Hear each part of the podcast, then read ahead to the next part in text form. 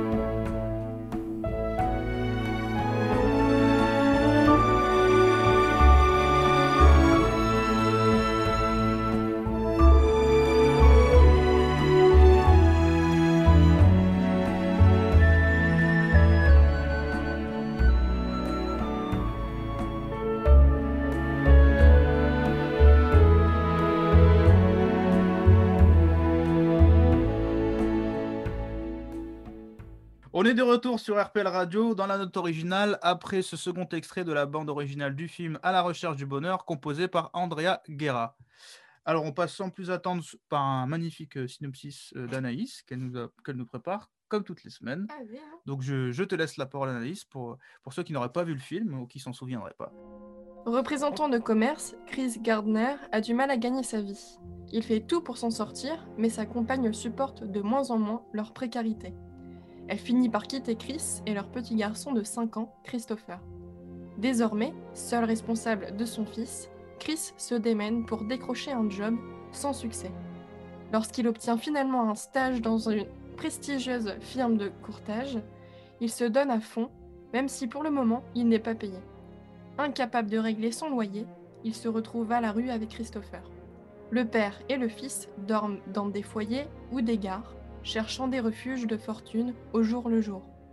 Perdu dans la pire épreuve de sa vie, Chris continue à veiller sur Christopher, puisant dans l'affection et la confiance de son fils la force de surmonter les obstacles. Euh, Très beau synopsis, ouais, de- effectivement. C'est, c'est, euh, On va donner notre avis sur, euh, sur ce film, hein, euh, sorti en 2006, avec, je trouve, un très bon Will Smith et de très bons passages un petit peu sur la vie, hein, qu'on, qu'on peut rapprocher un petit peu à, à la dureté de la vie qu'on avait vu dans Rocky.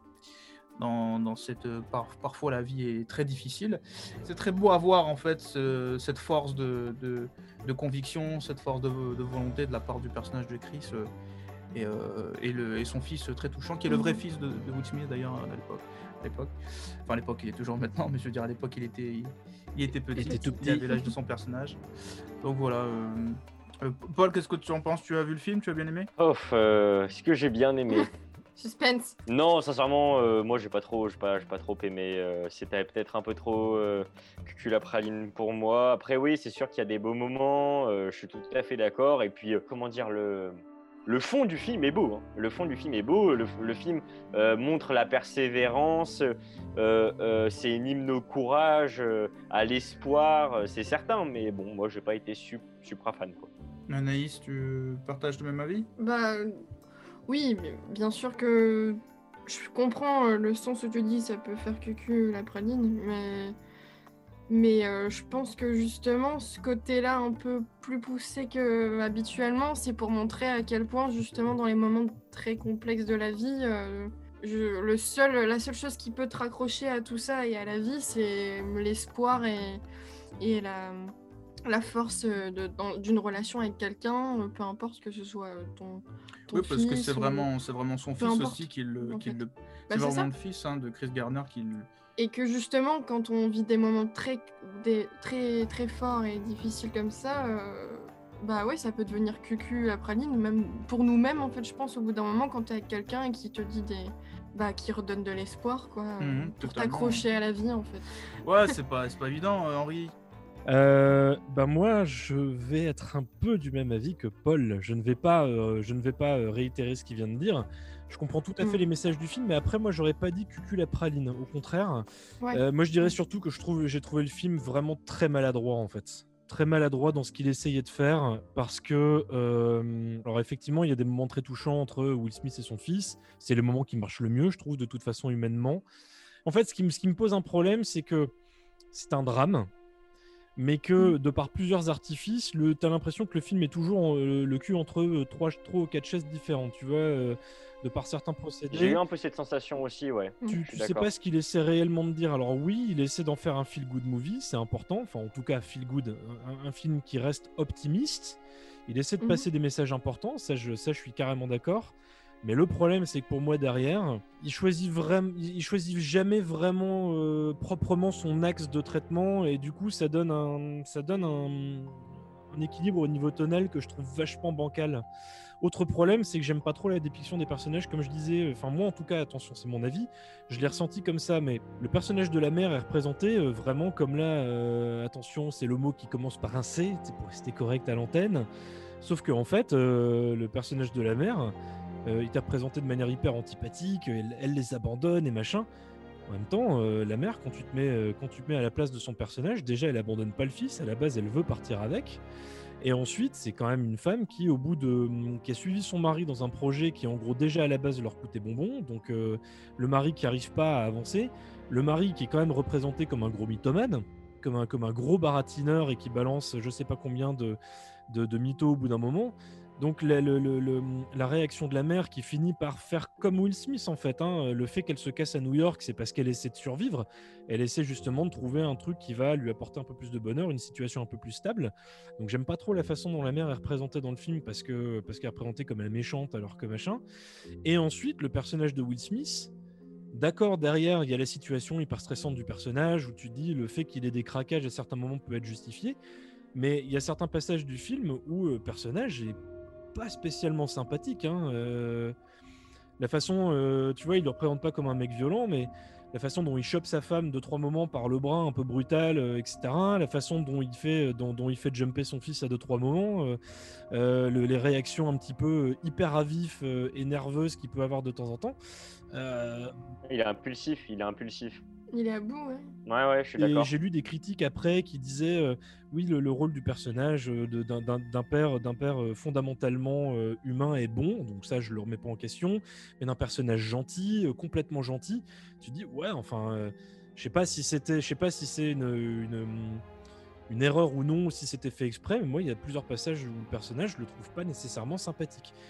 Je pense pas que ce soit vraiment ça. Je pense qu'il est. Oui, d'accord, ok, mais je pense qu'il est très dur en fait. Il est, il est dur avec lui. Oui. Que c'est pas forcément un, très bon euh, pédagogue et, euh, et, qui, et qui manque de douceur. Et c'est peut-être son fils qui lui apporter de la douceur parce que je pense que c'est pas un bon mari, c'est pas forcément un, bon père, mais il va se retrouver à devoir être. Et lui, il est dur avec, la, avec lui, il est dur avec la vie est dure avec lui. Euh, la seule personne qui veut apporter un peu de douceur dans ce monde de, brut dans lequel il est, il, s'est lui-même fourré les pieds dedans, c'est son fils, en fait, tout simplement.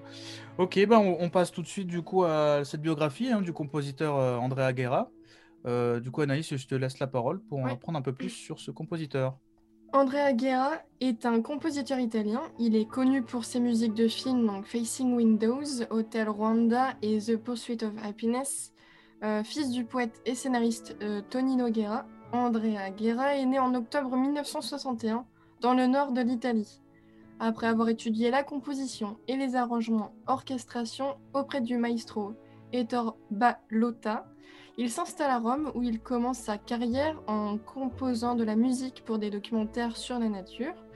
Et au cours des années suivantes, il a écrit plusieurs musiques de films pour des réalisateurs tels que Ferzan Ospetec, Roberto Faenza, Giuseppe Bertolucci, Ottavio Fabri, Francis Nielsen, pour ne citer que cela. Et en 2015, il fait ses débuts à Bollywood en composant la musique de films Dumlaga Ke Aisha. Je sais pas si je prononce bien. je sais pas non plus. Je pas te dire. Et en 2016, il compose la partition de fond euh, pour le film. Attention, pareil pour la prononciation. Charuk Kanstarer. Je pense que ça doit être ça aussi. Je pense. et le compositeur primé a écrit plus de 100 partitions musicales, travaillant avec des réalisateurs de renommée internationale de toutes les régions et genres, notamment euh, Ettore Scola, Rom Marshall, Terry George, Griffin Dune, Manish Sharma, Giuseppe Bertolucci, et Gabriel Muccino. Parmi ses nombreux prix, Guerra a été honoré en 2007 d'un prix Top Box Office Films de l'American Society of Composers, Authors and Publishers pour sa partition de The Pursuit of Happiness. D'ailleurs, à la recherche du bonheur. Voilà, exactement.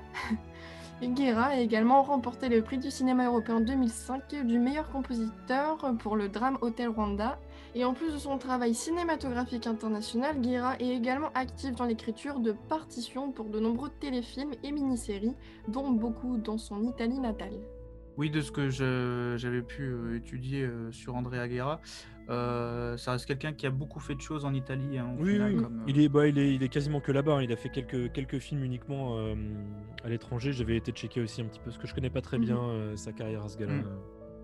en tout cas, moi, j'ai beaucoup apprécié euh, la composition qu'il a proposée pour, euh, pour le film. Euh, voilà. Alors merci Anaïs pour, pour ce synopsis et cette biographie. avant les anecdotes de Paul, on va s'écouter un, premier, un deuxième extrait pardon, de, cette, de cette BO.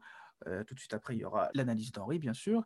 Alors, concernant ce deuxième extrait, je vous ai choisi en fait le, le titre Welcome Chris, euh, qui, est, qui, est, qui, est, très beau parce que c'est, euh, malgré effectivement le, certains défauts du film, je trouve que c'est une scène euh, qui, moi, m'a beaucoup touché parce que c'est le, c'est le moment où en fait on, on apprend à Chris qu'il a, qu'il a enfin réussi le, son test et qui, qui va être embauché. Les petites notes du piano que, qu'a ajouté le compositeur, on dirait comme des, comme des rayons de, lumière qui mmh arrivent par moment dans cette couche de nuages opaques qui, qui, qui plane au-dessus de son personnage. Mm. Et je trouve ce, ce, moment assez beau. Et la première chose qu'il va faire, c'est il sort de l'entretien, il court et il va embrasser son, euh, son fils, il le prend dans ses bras. Et du coup, je trouvais cette scène euh, très importante dans, le- dans la satisfaction personnelle que peut ressentir Mhm. à ce moment-là le, le personnage euh, principal euh, sur sa, sa Mhm. propre réussite et ce- son, son combat sur la vie. On écoute tout de suite donc Welcome Chris de la bande originale dans la recherche du bonheur.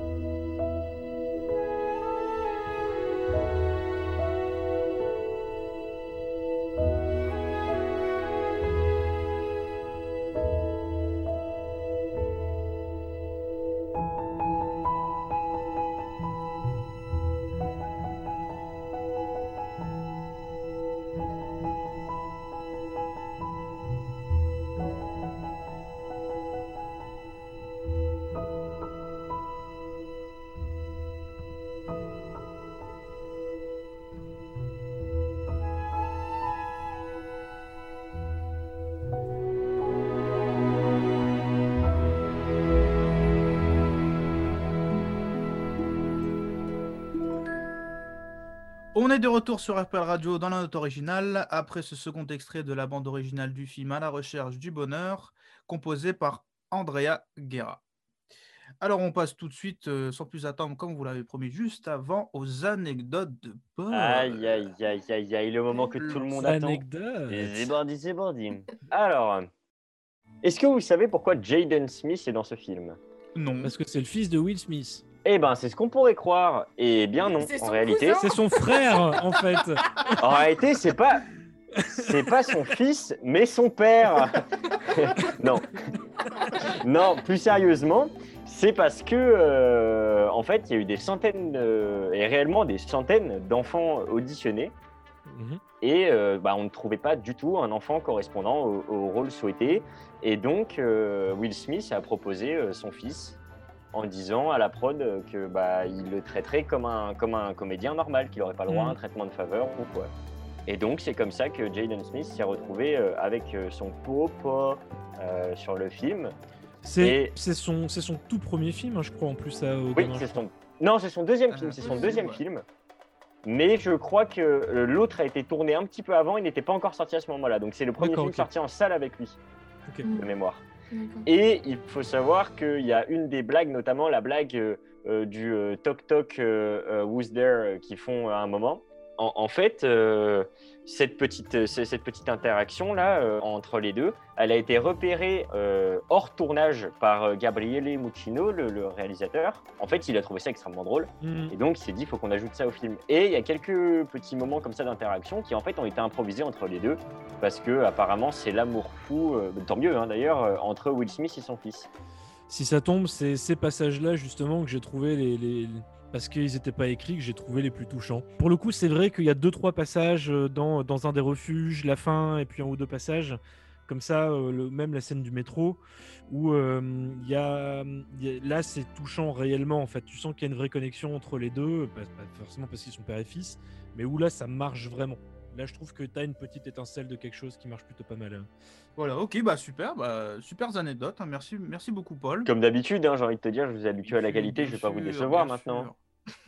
Évidemment, évidemment. On passe sans plus attendre à l'analyse. Maintenant, on va s'intéresser vraiment à l'analyse de la musique. L'analyse fine par notre fine oreille. La note originale. Oh là Oh, là. original. Original, Original. Mon Dieu. Alors, alors, alors, alors, je vais être un petit peu dans le prolongement de ma chronique, enfin de, ma, de mon avis au début. Alors, je sais pas si vous avez remarqué, mais du coup, ce sera pour moi la première fois que je ferai une chronique un petit peu comme ça. C'est la première fois qu'on est un petit peu autant en désaccord sur un film, entre guillemets. Déjà, j'avoue effectivement que je connaissais pas vraiment le compositeur, euh, André Aguera. Euh, parce qu'ici, oui, contrairement aux autres fois, je connaissais rien de rien, ni le film, ni la BO, ni le compositeur. Et disons que euh, c'est peut-être un peu facile de ma part de dire ça, mais premier point, en voyant l'affiche, l'affiche et vraiment vite fait le pitch, je me suis directement dit bon bah ça, ça sent l'accompagnement musical relativement lumineux à base de piano ou de marimba et xylophone et de cordes principalement dans les lignées en gros du taf de Thomas Newman pour American Beauty. et le film de Mar et eh ben bingo. Euh, certes, chaque type de film, chaque genre a son archétype musical, mais de fait, moi, ça m'a fait me dire bon, ok, va pas avoir de surprise, ça va, euh, ça va rouler euh, vraiment au millimètre près, et ce qui peut ne pas nécessairement être une bonne chose dans certains cas. Alors en soi, la BO de Guerra est plutôt jolie, euh, souple, légèrement contemplative, en suspension, jamais dans l'Uber, dans l'Uber feel good, et jamais dans le supra pathos non plus. Et là, pour le coup, c'est clairement un avantage. C'est bien vu parce que je pense que c'est ce qui permet au film de ne jamais se vautrer dans la surenchère larmoyante pour faire pleurer dans les chaumières. Et ben, grand bien lui en a pris à parce que euh, même si adapté d'une histoire vraie, le film y va déjà suffisamment, euh, comme je l'ai comme j'ai dit juste avant, dans le fait de tu vois absolument toutes les galères qui, qui se passent pour le gars.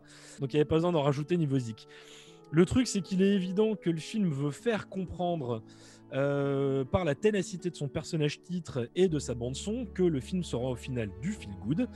Mais et pour moi, c'est là le hic. Pour ma part, je trouve que ce concept a fortement ses limites, pardon, parce qu'en ayant toujours des allures de ne pas vouloir y toucher, de ne jamais vraiment complètement trancher dans son choix musicalement narratif, comme le film, on ne sait jamais si c'est un drame. Euh, je rappelle qu'un drame ne veut pas dire nécessairement fin tragique. hein. On ne sait jamais si c'est du feel good, on ne sait jamais si euh, feel good assumé, on ne sait pas si c'est une comédie dramatique. Le film est d'ailleurs considéré comme une comédie dramatique à ce propos. Donc c'est un peu étrange parce que c'est en même temps un bon choix et en même temps un choix qui soit trahit d'avance l'issue du métrage, parce que directement dès le début du film tu vas te dire bon ok y a- tu sens que le film va pas se finir mal, et en même temps euh, ça peut être un choix qui va desservir le film. Par exemple, et là je reviens sur le truc que j'ai- avancé un peu avant, pour faire un contrepoint, euh, le film Silver Lining Playbooks, euh, aka Happiness Therapy, ce titre pourri en français, de David. Russell avec Bradley Cooper et Jennifer Lawrence. C'est un film qui est clairement euh, un drame, mais c'est clairement poignant, c'est clairement feel good, c'est vraiment un beau film, moi je trouve. Sauf que là-dessus, bah, Danny Elfman, lui, enfin là, c'est tout est tranché. Et Danny Elfman, de son côté, on a tiré une BO qui était très mélange de nostalgie, d'acoustique, un truc un peu introspectif et intimiste. Et ça marche complètement parce que c'est totalement en adéquation avec, le ton du film, avec ce qu'il veut dire. Là, je trouve qu'il y a toujours une espèce de mini décalage tout en étant adapté. Et euh, c'est ça qui est bizarre en fait, mais ça crée quand même un décalage. Donc en l'état, on a une jolie BO, légère, avec de jolis mouvements, c'est optimiste. Euh, avec un côté euh, demain à la une de WG Snaffy Walden pour ceux qui connaissent la série, avec la naïveté d'un Randy Edelman aussi, et l'aspect un peu en suspension d'un Thomas Newman. C'est joli à écouter, c'est bien exécuté, ça exacerbe jamais euh, un pathos inutile, et c'est parfois touchant, le tout s'articulant autour de deux trois euh, leitmotifs plutôt efficaces. mais en même temps, c'est toujours un poil en décalage, c'est du bon œuvre sans jamais être vraiment brillant, c'est touchant sans jamais être poignant, ça accompagne bien l'image sans jamais vraiment fusionner avec non plus. Donc tu as l'impression que le propos est dramatique, mais que la patine du film et sa musique ne veulent pas l'admettre et euh, font autre chose sous couvert de oui mais attends c'est un film qui se veut optimiste. Donc c'est en rien un ratage, hein, mais ça, moi ça m'a jamais vraiment surpris. J'ai pas compris en fait euh, sur quel pied je devais danser. Alors j'ai compris le délire, hein, j'intellectualise pas trop, mais c'est juste que je trouve ça maladroit en fait. Donc c'est du joli travail, mais qui ne deviendra pas pour autant euh, un incontournable, je pense. Et pourtant, comme je disais juste avant, sur le côté décalage, c'est perturbant parce que, hum, à force d'écouter la BO pour, le, pour préparer la chronique, bah, tu, tu te surprends à quand même siffloter de trois thèmes à deux trois moments. Donc c'est ça qui est un petit peu, hum, ça qui est un petit peu bizarre. Je rajoute un dernier point en deux secondes, c'est qu'on soit d'accord. Je parle vraiment de, euh, à chaque fois, j'essaie de mettre l'accent sur le lien qu'il y a avec la musique, avec le film et le rôle que devrait avoir la musique et ce qu'elle devrait suggérer ou dire. Si on prend totalement hors contexte et qu'on prend la musique en tant que telle, la BO est très sympa à écouter, c'est joli. Hein. Mais euh, ce qui, moi, me fait marquer mes réserves, c'est que euh, je trouve qu'il y a un truc qui continue à pas marcher dans le dans l'axe choisi par rapport au film, parce que le film n'arrive pas à choisir son axe également. D'après moi, je répète.